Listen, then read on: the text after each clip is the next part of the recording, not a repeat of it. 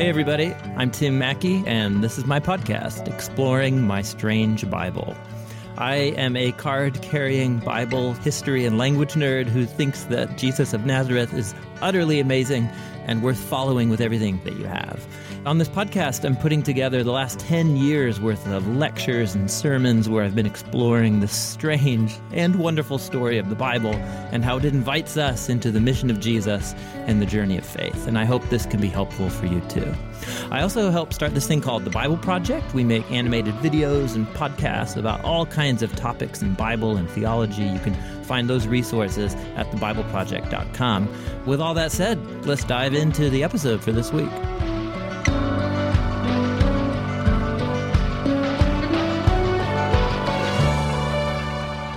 All right. Well, in this episode, we're going to keep exploring the Gospel according to Matthew. Uh, these were teachings that I did a number of years ago when I was a pastor at Door of Hope Church in Portland, and we worked through slowly uh, over a couple of years the whole Gospel of Matthew. Um, this uh, episode takes us into Matthew chapter 18. Jesus has been on a, long road trip uh, from the northern Galilee region of Israel, Palestine, where he just did a lot of his work in uh, the first couple years of his mission. Then he started on a slow march towards Jerusalem for Passover. And he'd been trying to invite his disciples, specifically his closest followers, into a whole new vision of the world, the kingdom of God vision, which has a whole upside down value system than the way we're raised to normally think about other people and status and, and how you live as a human being. Matthew chapter 18 represents kind of a stop on the road trip where Jesus takes his disciples aside and tries to help them understand what this upside down kingdom looks like when it comes to resolving conflicts and relational problems within the community of Jesus. Um, Matthew chapter 18 is full of very, very practical teachings about what the kingdom of God looks like on the personal, individual relationship level. Um, here, it's going to start with Jesus offering a, a, very strong warning. It's one of his most famous warnings, using vivid imagery.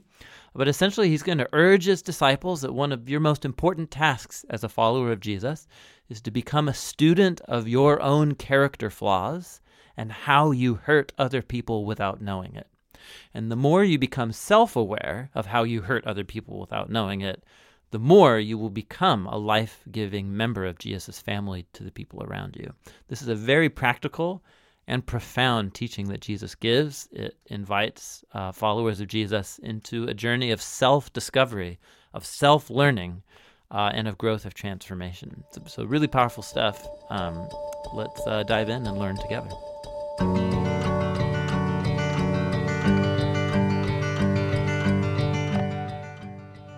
Everybody. How are you guys? Happy Sunday. I'm great. I'm great. I'm really tired, but I'm doing good. Um, uh, welcome to Door of Hope. It's good to have you guys here. It's our Sunday gathering, and uh, we are going to do what we always do, and that's open the scriptures and look to the words of Jesus and learn and have Him, uh, as is the case today, uh, deliver a swift punch in the gut for all of us. Happy day.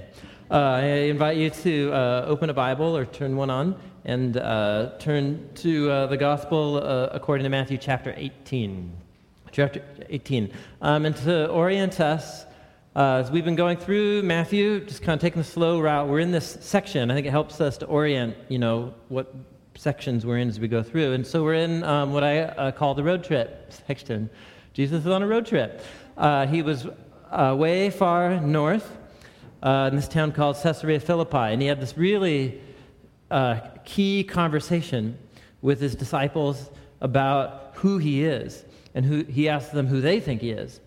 And he, he starts really trying to make it clear to them that he believes that he is the Messiah. He's the King of Israel and the King of the world.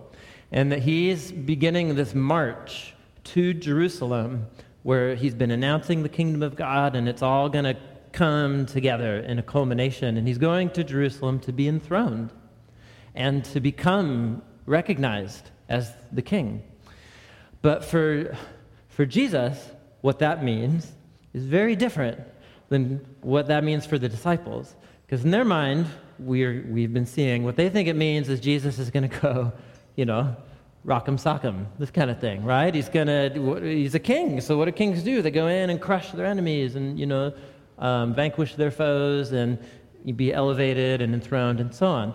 And so here's what this section is about. There's four chapters we're right in the thick of. Every story and teaching is about Jesus striking at the heart of this misunderstanding and trying to address it and show them that the kingdom of God that he's here announcing, it's, we've been through this over, over the last year, it's the upside down kingdom, and he's going to become king by giving up his life. He's the suffering servant king of Isaiah, and he's going to conquer the kingdoms of this world by letting their evil conquer him, and him conquering it with his love and resurrection life. And so that's, and they don't get it, the disciples don't get it. And so, because they fundamentally misunderstand who Jesus is, still, they fundamentally misunderstand what it means to be a community of his followers. And that's specifically what chapter 18 is about. And it's kind of like this. Um, you know, there's, it said he's going to deliver a, a, swift punch to the gut. You know, there are teachings of Jesus that are, are, won't make you feel warm and fuzzy and the love of God. And then there are other teachings of Jesus that terrify you. um, can you guess which one today is? So um, I'll find a way to make some light moments, but there's not going to be a lot today, just so you know. Um, but uh, this misunderstanding, it, it's like Star Wars. It's like Star Wars. Right? Um, so December 15th, you guys, December 15th. And uh, I don't know. I pro- I'm pretty sure I'm not going to do the Thursday night 1201 thing, but I'll, I'll get in there within the first week. Anyway, I'm too old for that. So uh, I need my sleep. That's what I'm saying. Um, so December 15. So here's what those of us Star Wars enthusiasts, here's what we know. We know that the debacle that happened 15 years ago, the tragedy to hit the Star Wars universe, happened because of a fundamental misunderstanding. And that fundamental misunderstanding was that Star Wars is a children's story. And so that basic misunderstanding produced characters like Jar Jar Binks, right? Who are an insult to the Star Wars universe, in my, in my humble opinion. And so it's just, they're ridiculous. They're just so ridiculous, right? And so it's a misunderstanding because if you, what, what you know, what you should know, the Star Wars universe is a dirty and dangerous place. It is not a place for children. You know what I'm saying, right? It's, this is a sci-fi slash western slash drama, and it, it, the opening scene of the first movie is not Jar Jar Binks, it's Darth Vader crushing the cartilage of a man's throat, and you hear it. You know what I'm saying? You guys with me here? That's the Star Wars universe. It's dangerous right? And so here's what, so, so we're all wondering, what is J.J. Abrams going to do? Is he going to get it right? Anybody? No one that cares about this? it's a big deal to me. I know it's a big deal to Cameron, at least. So there you go. We talk about it quite a bit, actually. So, but there, so there's, so that, but that's the point. If you fundamentally misunderstand what something is, you're just going to go and perpetuate even more misunderstandings, right? And more misapplications and, and so on. And that's at the heart of the road trip. Right? That's the plot tension of the road trip section of Matthew. The disciples don't get who Jesus is. He's trying to communicate to them, and they just don't understand. And therefore, they're going to misunderstand what it means to be a community of his followers and try and follow Jesus together. Look at the question that they asked at the beginning of chapter 18. This was from last week, but look at the first sentence. At that time, the disciples came to Jesus and said, Jesus, who's, who's the greatest person in the kingdom? What does it take to be the most important, influential person in the community of your followers? And Jesus is just like, ah, yeah, yeah, what is, have we not talked about anything at all over the last couple years? So what does Jesus do? Right? He, he doesn't actually say anything. What he does, he teaches a visual parable first, and he gets a child and he puts a child in their midst. And he says, Be like this. You, can't, you actually have no clue what the kingdom of God is about until you all become like this. And so, this, this fun, the, the, following Jesus and entering into the kingdom of God It's, this, it's a fundamental challenge to all of our ideas about what it means to be human and civilized and live in society. And it's different than how we were all raised in our families. It's the upside down kingdom, where the most important is the least important, and where having influence means letting other people impose on you and, and serving and loving others and coming underneath them. That's what it means to live in the community of the servant king. And so, what he's going to go at for the rest of this chapter is Jesus knows that we don't get it, and he knows that we're going to screw it up, and he knows that we're going to hurt each other as a result in the community of his disciples. And so, here's what he says, verse 6. He says, If anyone causes one of these little ones, those who believe in me, to stumble, it would be better for them to have a large millstone hung around their neck and be drowned in the depths of the sea. Woe to the world because of the things that cause people to stumble. Such things must come, but woe to the person through whom they come. If your hand or your foot causes you to stumble, cut it off and throw it away. It's better for you to enter life maimed or crippled than to have two hands and two feet and be thrown into eternal fire. And if your eye causes you to stumble, gouge it out and throw it away. It's better for you to enter life with one eye than to have two and be thrown into the fire of hell.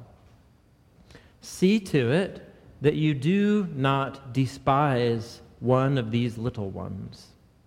I tell you that their angels in heaven always see the face of my Father in heaven. I mean, what do you think? Let's say there's a man and he has a hundred sheep and one of them wanders away. Isn't he going to leave the 99 on the hill and go look for that one who wandered off? And when he finds it, I'm telling you, he's happier about that one than about the 99 that didn't wander off. And so, in the same way, your Father in heaven isn't willing that any of these little ones should perish. How you doing? That was a little intense. So, uh, execution by drowning, self mutilation, hell, angels, and sheep. right? I mean, this is, there's a lot of different images uh, but, but this all actually flows together as one coherent movement of thought. Jesus knows that his disciples of any, every generation are, are going to not get it. And we're going to, as we grow to follow Jesus and try and live in the upside down kingdom, it's so counterintuitive and strange, we're not going to get it. And one of the things that's going to happen as a result of that is that we're going to fail at following Jesus as a community, inevitably, and we're going to hurt each other. And Jesus wants his disciples to, to take our own character flaws that are going to overflow the bounds of our own lives and hurt other people. He wants us to take those with deadly seriousness for our own sake and for the sake of others. And all of these images kind of fit together as these two statements about that. And next week, he's going to know that we hurt each other, and so he's going to give us some tools for conflict resolution. That's next week. And then the week after that, he's going to teach us how to forgive each other. So it's like he's going to tell us try, do everything you can not to hurt each other, but you're going to anyway. So then learn how to deal with your conflicts once you have hurt each other. And then once you've dealt with it, learn how to forgive each other when you still hate the person. And there you go. He's talking about life in a church community. And he knows that it's going to be difficult. And so, first, as we're just going to explore this week, these difficult things about dealing with, with the darkness inside of us. So, think about, think of what he does. He has this child here that he just pulled into the middle. And he says, Y'all become like this if you want to have any clue what the kingdom of heaven is about. It's about dialing back your ego, it's all the things that Josh explored. It's, it's becoming a new human, again, a sense of wonder, a sense of non judgmentalism towards others. And then look what he does. This is, you have to kind of think of what's happening visually. He has a child here, and he says, Y'all need to become like this little one. And then you can just kind of see him now pointing out to the circle around him. And he says, Now, if anyone causes any of these little ones, and he doesn't mean children anymore, he says, he means any of these who believe in me the, among the disciples here. And so he's calling his disciples little ones, which is kind of cute until you realize, well, I think what he means is that little, little people, little people are amazing. But how many of you actually remember life on the, the playground? it's savage on the playground. You guys know what I'm talking about. What, there's nothing more merciless, you know, than a fourth grader empowered by the pack of friends, you know, uh, with the nerd. You know, that kind of, this is brutal scenes. Some of you lived them. Some of you were the bully, and some of you were, anyway, you get my point. So, so Jesus knows, he knows this. He knows if he's calling us to be like kids, he also knows we're going to act like kids and that we're going to hurt each other. So he calls us his little ones. And here's his warning He says, If anyone causes another little one, another disciple, to stumble, quick execution by drowning would be a preferable fate than that. So let's, two things here. Stumbling. Now, some of you actually don't have um, the word stumble in your English translations. If anyone causes another little one to what? To, to sin. Any others? Just those two. There are some others, but those are the two main ones. So, so here's what he's talking about here. It's, uh, he's a Bible geek, so he's borrowed this actually this phrase from Isaiah chapter 8. And it's this image of somebody who's trying to pursue and move towards God, but something is an obstacle in their way, and they stumble, which could just mean you, you fail, you fall down. So he's talking about how here's one disciple, follower of Jesus, and then here's another follower of Jesus. And this follower of Jesus has some really messed up character flaws. And so they do something to someone else who's a disciple of Jesus. And their reaction, you know, say they, like hurt this people, this person, and then what this person does is like hurt them back, or the way they, the way they react also causes them to not follow Jesus, and they don't follow his teachings or something like that. And so his point, his point is, is like when this person does that to this person, and then they cause, are caused to stumble, like you'd actually rather be drowned than be the cause of another follower of Jesus to sin or to stumble. And, it, and it's more than just tripping. I mean, the image is like falling over. And so I think what he's getting at is, is the ways that Christians hurt each other, and then how that hurt can drive someone away from following Jesus altogether. I mean, how many of you know someone, and you know, don't raise your hands, how many, how many of you are the someone who's been so hurt by another Christian, you actually are disillusioned with Jesus altogether? I wonder if that's ever happened. you know, in the history of the church. And Jesus knows that's going to happen. He anticipates it, and he uh, offers this warning against it. It would be preferable to, here, let me show you a picture of one of these millstones, because there's plenty of them around Israel, Palestine from the first century. He said, I mean, it's a big basalt stone, and it would be rotated around and, and grind up wheat and grain and, and this kind of thing. So he's saying it would be preferable to stick your head in that huge stone hole have it strapped to you and to go walk to the plank in the deepest part of the Sea of Galilee. That would be preferable than to own, through your own sin, someone else being hurt and fall, walking away from Jesus. That is so intense. So, so, whatever he means by that, he, he actually he means what he's saying here. He wants us to take with utter seriousness the ways that we hurt each other in the church, within the church community. And look at what he says here. He develops the thought, and it's really profound what he says. He says, Woe to the world because of all of the things that make people stumble. So he, he pronounces this woe, this sorrow on a, we live in a, a world that's so screwed up, and like even the best, most healthy families have their quirks and unhealthy areas or whatever. We live in a world that just constantly is making us all stumble. And presents all these challenges to us through our families, through our teachers and our employees and our, our, people we work with and our roommates. We're constantly making each other fall over all the time. Woe to the what a, what a mess. The sticky web that we have woven, and we constantly are all bringing out the worst in each other. Woe to that world. But woe also, oh, and look at what he says woe to the world. He says, such things, it's inevitable. Such things must come. Or some of your translations have, it's inevitable, Jesus says. It's inevitable that y'all are going to hurt each other and make yourself disillusioned with being followers of Jesus. But also, woe to the person through whom stumbling blocks come. Now, this is, we wouldn't use quite this language, but I think this is what he's saying. So think about so you grow up in whatever, in a family, and it's a normal family, which means it's screwed up right, in different ways.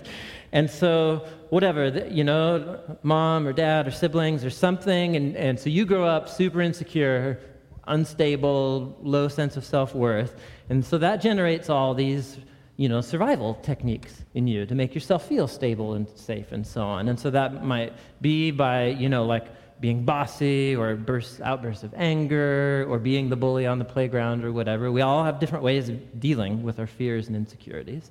And so then you have a, you know, you have a whole childhood of those behaviors ingrained in, in us. Woe to the world, right? Where a beautiful little innocent baby spends a decade on the planet and becomes a really screwed up little creature. Woe to that we live in such a world. But woe also to that human grows up and then goes on to perpetuate all of that in their own life and never does anything about it and then just repeats the cycle. I think that's what he's saying.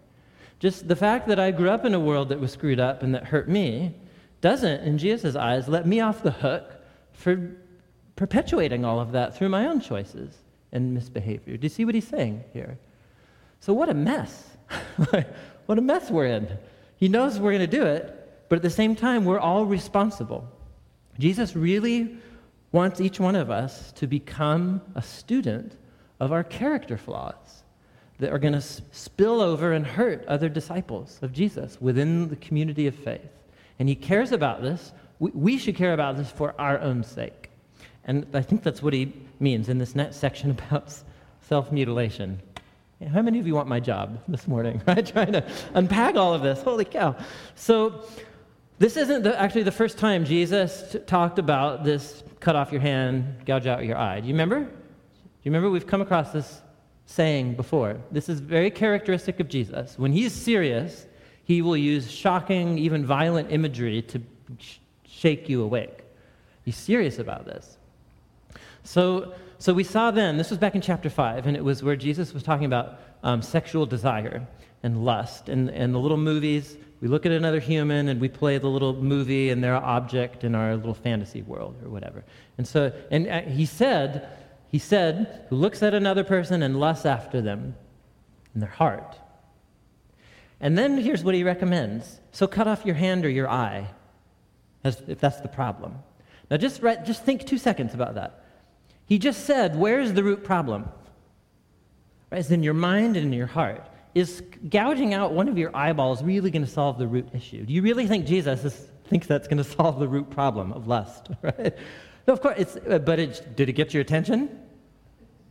And did it make you think that he is deadly serious? Absolutely. And notice here he added the foot this time, right? So now we've got the hand and the foot and the eye here's what you need to do. You need to, uh, if you're a guy, go to the Proverbs study. And every time you come across, and as you read through the book of Proverbs, every time the eye, the hand, and the foot is used in the poetry of Proverbs, and you'll get it. You'll get what Jesus is saying here. He, he, the eye is, is a very is Jewish image of how you see. It's, it's kind of intuitive, isn't it? Right? So, right? But it's about how you see the world, how you see people. And then the hand is what you do your actions, how you, what you do, and how you treat people because of how you see. And then the foot is about the path that you're on, the, the life path. And so in this case, it's about it's how, you, how you see people, how you see yourself, and how you see people, how you treat people because of that, and then how those instances and how you treat people become habits and patterns and so ingrained that they shape who you're becoming. They shape your path and the kind of person that you're becoming. And, and all of this is in the context of how we treat each, mistreat each other in the church community. So let's just get really practical, and I, I think we can illustrate this. So, um, how many of you have ever been in one of these conversations in church setting or whatever, and it's the prayer request slash gossip session? How many of you know what I'm talking about? Have you heard about so and so? We should really pray for them, you know. And here's why. Here's the story something that they did, something that happened to them. You know, it's private or used to be private, or you know that kind of thing. And it's it doesn't put them in the best light at all. It's actually something that's maybe embarrassing. And so we should really pray for them. So what's happening right there? Right? So we're putting this holy veneer over gossip. Right? but there's a deeper issue. And does gossip hurt people in a church community? Are you kidding me i mean people walk away with enormous wounds and pain because of the sin of gossip against them so what's happening there? What, so if I'm doing the prayer request gossip thing, right, what does that show? It shows something about how I see that person, right? My eye. So I, I don't see that person's dignity as worth protecting. I don't see that person as important as me or as valuable that I should, you know, maybe think twice about who I share really personal stuff with about this person. And so I don't value them. And so what does that then informs my behavior, the, the prayer request gossip session. And, and then what happens when like I just, I don't even think about it anymore. I actually think I'm like helping and caring about people, right? But actually this is really destructive. And then it becomes a habit. And it's, uh, just years go by, and we just constantly all do this to each other. And what happens in a church community that's shaped by that practice and by people who are becoming holy gossips. You know, I mean that church becomes a toxic place. It becomes a place where, in theory, we're following Jesus, but actually none of us will be honest with each other because we've all been burned by each other, you know? And so, for all the people who don't leave that church community, it's just, I'm not, no way I'm going to share with my community group or whatever. What happened last time? You know, you guys know what I'm talking about.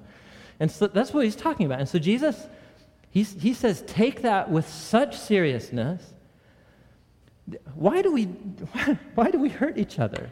Woe to the world that, that we get hurt by others, it screws us up, and then we perpetuate it. But woe to each of us for just keeping the, the pattern going. And so Jesus says, You want to take this with deadly seriousness. You need to do whatever it takes to address your character flaws. And it's not going to be convenient it's going to, it's going to feel painful. and he uses these very visceral, shocking images, right, of self mutilation. It's so unpleasant to have to own up to a deep flaw in your basic way of treating people.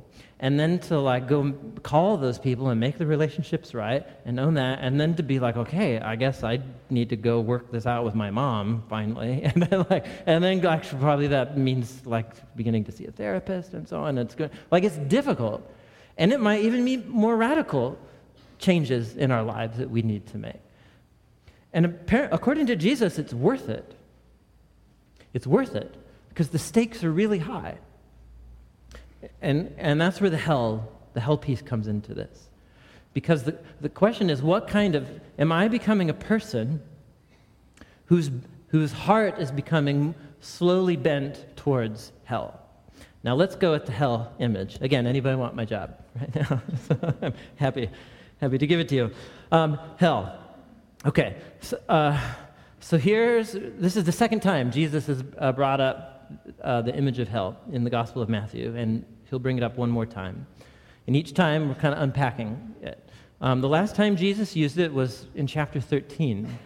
And there, the, the key idea was in one of his parables and the key idea that I'll just kind of repeat because it's key for right here is that for Jesus, contrary to how most people think about what hell is, for Jesus, hell is a, is a future reality, but before that, it's a present reality. And it's something that we create. Look at his line from Matthew chapter 23. He says, Woe to you, the gloves are off with the religious leaders of Israel by Matthew 23. Woe to you, teachers of the law and Pharisees! You're hypocrites. You travel over land and sea to win a single convert, and then once you've succeeded, you make them as twice as much a child of hell as you are. Now, just, just stop. Just think about the, what hell is in this sentence. He's not talking about something the Pharisees are doing in the future. He's talking about something that they're doing now. They are religious hypocrites, and Jesus thinks religious hypocrisy is so destructive and so evil that to perpetuate it and create a community that perpetuates religious hypocrisy is generating hell. You're perpetuating hell. Do you see, do you see what I'm saying here? Just a basic point. Because uh, often we read over this phrase and I don't think we let it sink in. For Jesus, hell is at least something that, that we create now through our own sin. And then what happens is that that sin becomes so ingrained and it shapes us, and then your feet in the path of where you're going, and so on. And, and so then it becomes a future reality. And how do the two of those go together? Um, and so here we'll, we'll finally do just a quick study about this word, hell, and where this image comes from. And it's geeky in Hebrew and Greek, and you know me. But this is really significant. And hell is an important part of Jesus' teaching, so we should pay attention. So here's, here's our English word hell which itself has a really interesting history in the history of the English language, but we don't have time for that. So, hell, our English word hell, and in the New Testament, the word hell translates the Greek word right underneath it, uh, which is the Greek word Gehenna. And here's what's really interesting is that Gehenna is actually not a Greek word. Nobody, no native Greek speaker who didn't live uh, in Israel would even know what that word is. And that's because it's a Hebrew word spelled with Greek letters. You with me? So it would be like you know, when I say arigato, konnichiwa, and something, hello, goodbye. And if I spell that in English letters, right, but that's not an English word. I'm just spelling a different word from another language. Are you with me here? So that's what's happening here. So this is actually a Hebrew phrase, Gai Hinnom, spelled with Greek letters that gets translated as hell in our New Testaments. And here's what the Hebrew phrase means. A phrase that means the valley of Hinnom. Gai is the Hebrew word for valley. Hinnom is the Hinnom. That's not already clear right there. Okay. So what? So and so it's an actual valley. It's a place, and you can go there today. Would you like to see a picture of it? Of course you would. um, so I forgot to ask Jessica's permission uh, to uh, show a picture of her descending into hell.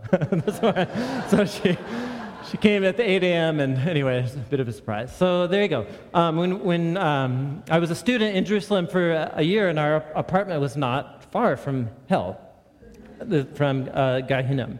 So it's an there it is. You're looking at it. It's a valley, and what makes actually Jerusalem a hill is not so much its height. There's another hill, the Mount of Olives, that's actually taller than it. What makes Jerusalem so prominent is these two deep valleys that, that surround it. One is the valley of Hinnom, and then that swings around and becomes the valley of Kidron, Gai Kidron. So Hinnom, Hinnom Valley. And here's where this whole image comes from, all this imagery of hell in, in the New Testament. It's this phrase.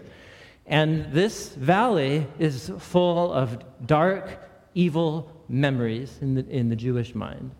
And you don't have to be a scholar, like just go read the Bible, and you can learn all about this, this history. So in the book of Second Kings, we hear about one of Israel's kings about 600 years before Jesus. His name was Manasseh. And he introduced into Israel the worship of a Canaanite god named Molech. And Molech was the god who ruled the underworld, the world of the grave. And you could buy Molech's favor with the, with the blood of babies by sacrificing babies.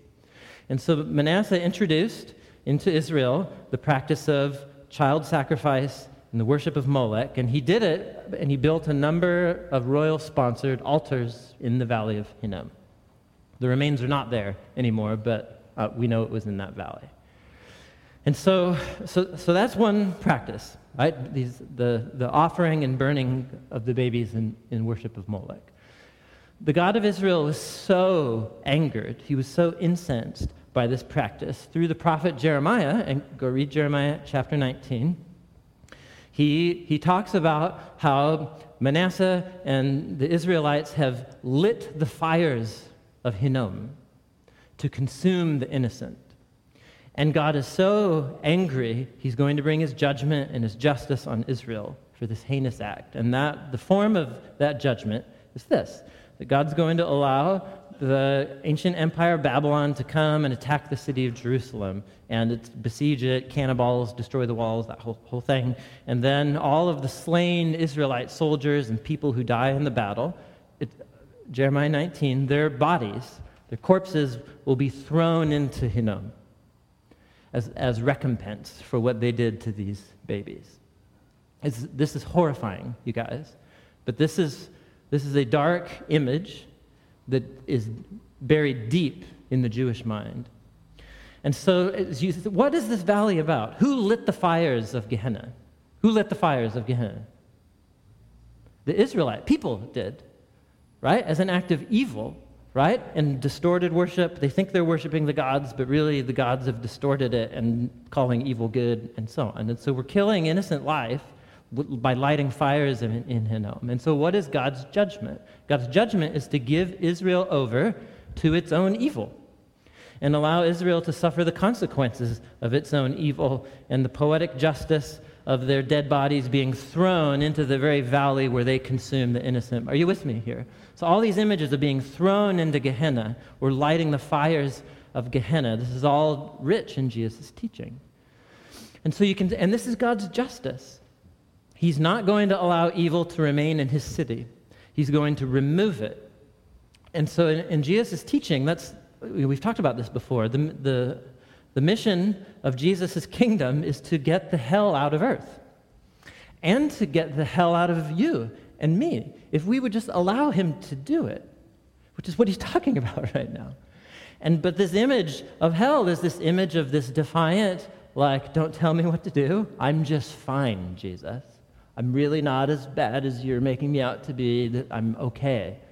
And Jesus is just like, don't be naive. right? We all have hell, hellfire burning in us, and we all keep contributing to it. And if we don't let God heal us, he will, as a just God, be obligated to at least remove us from his city so that we don't perpetuate it anymore. And that's the image of, of hell being removed from outside the city in the, book of, in the book of Revelation. It's a fate of our own making that God gives us over to, and that is his justice. And that's the consequences. And, and the Bible doesn't separate between those two. Like, did we make it or did God make it? That's, it's all one deal in the Bible. And so this, te- this actually doesn't make it less terrifying, it makes it more terrifying. It's that we actually currently choose these behaviors and we choose to perpetuate hell. And Jesus is like, look at the path you're creating for yourself. Like, do whatever it takes to get serious about the hell burning inside of you and then the hell that you're creating for yourself and that God will give you over to because He's good and just. It's the, it's the paradoxical mercy of hell in Jesus' teachings. And so do it for your own sake, at least for your own sake. But he never keeps it self focused. You should, you should also do it, address the, the flaws and the sin inside of you that hurts others. You should do it for your own sake. You should also do it for the sake of others. Look at where he goes from here. Verse 10, he says, See that you don't despise one of these little ones. Their angel always sees the face of my Father in heaven. Now, uh, how many of you have heard of the idea or the idea of little children having guardian angels? Anybody? Heard of this idea? Do you know where in the Bible that idea comes from? Right here.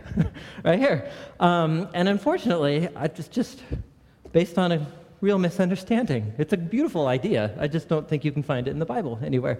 Um, so, who are the little ones in this teaching of Jesus? Who are the little ones? He's not talking about children. He's talking about, excuse me, whoa, he's talking about us, right? His, his disciples as his little ones. And, and also, this is interesting. If, if you had a guardian angel, where should that guardian angel be located? It should be with you, you know, like guarding you. It should be here on earth. And where are these angels? These are angels up in, up in heaven that are in God's presence. Here's what, this is really profound. Jesus is saying, think, let's get concrete. Think about Door of Hope. Think about the person that you like least here at Door of Hope. I'm totally serious. Think about the person that you like least here at Door of Hope. And Jesus' response to you would be don't even think of elevating yourself over that person or thinking that you're better and treating them accordingly. That person has a personal advocate before God advocating on their behalf, so you're messing with the wrong person. This is, is this courtroom imagery here. He's painting God's presence as a place where every one of his disciples has a prosecuting attorney, right? right? Or, excuse me, a defense, a defense attorney, right? Who's defending, sorry, I really messed that one up. So, a, a defending attorney. Um, actually, the pro, do you know who the prosecutor is in this heavenly scene? Prosecutor It's the Satan, right? That's the role that the Satan, the accuser of the, of the disciples. Anyway, tangent. So a, a, a defense attorney, an angel who represents them before the Father. And for the person that you like the least, and that you're most likely to look down on and to mistreat, Jesus says, Don't, you're totally messing with the king's kid. You know? like they have a personal ear right to the king. Don't, it's bad idea. God, even if you don't love that person, the Father does. And He cares for them, and an angel will speak on their behalf if you're not going to. That's the idea here. He's getting in our face, basically.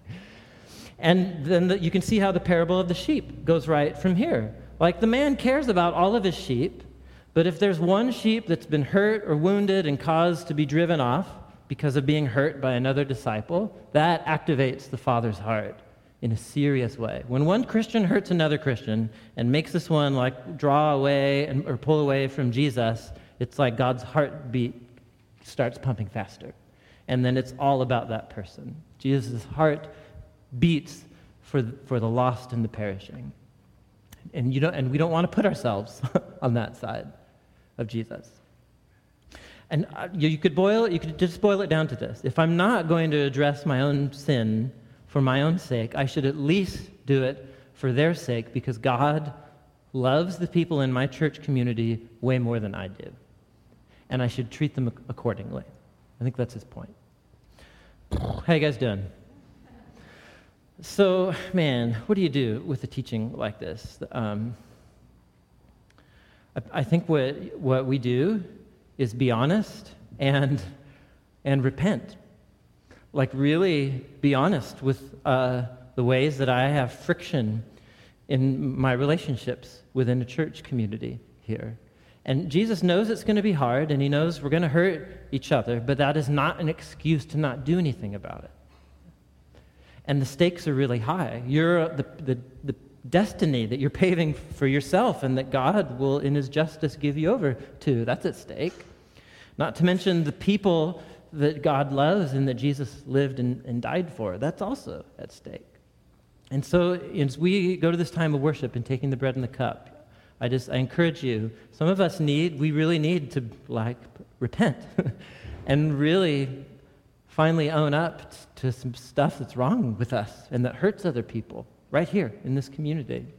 And so, man, I encourage you to, as we take the bread and the cup today, because this isn't just about Jesus bringing the hammer. He is, he is being really forceful with us. But just like, I'll conclude with this. Think about the same Jesus who's saying these words and getting in our face is the same Jesus who's marching to Jerusalem to do what? to actually bear into himself all of the consequences of the sin and the evil that we perpetuate with each other. And so, as far from like wanting to annihilate us, he's actually going to his own death on our behalf because he would rather love us and save us than do away with us. And that's the Jesus that's uttering these words. And so, as we take the bread and the cup, we're eating these symbols of Jesus' love and commitment to us despite how we hurt each other and how screwed up we are. And that's good news.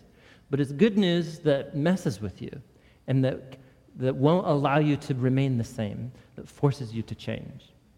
And so some of us need to come, man, some of us maybe feel like some of these patterns of selfishness or sin, and we heard other people, they feel so impossible. Like, how could I ever? This has been with me for so long, since I was a kid or whatever. And you're right, it, it probably does seem impossible that you could change. But it also is very improbable that a crucified Messiah should come out of that tomb as a new creation and that he should give his own life presence and spirit to his followers to do things that don't seem possible. And so I would challenge your categories of what's possible.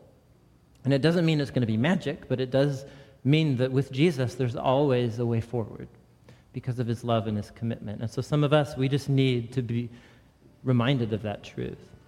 Um, so I don't know what you need to do as you take the bread and the cup today, um, but Jesus is serious, and we should be honest with Him and with ourselves. Amen?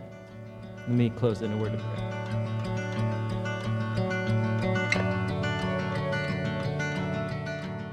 You guys, thank you for listening to Exploring My Strange Bible. We'll continue exploring Matthew in the episodes to come. So we'll see you later.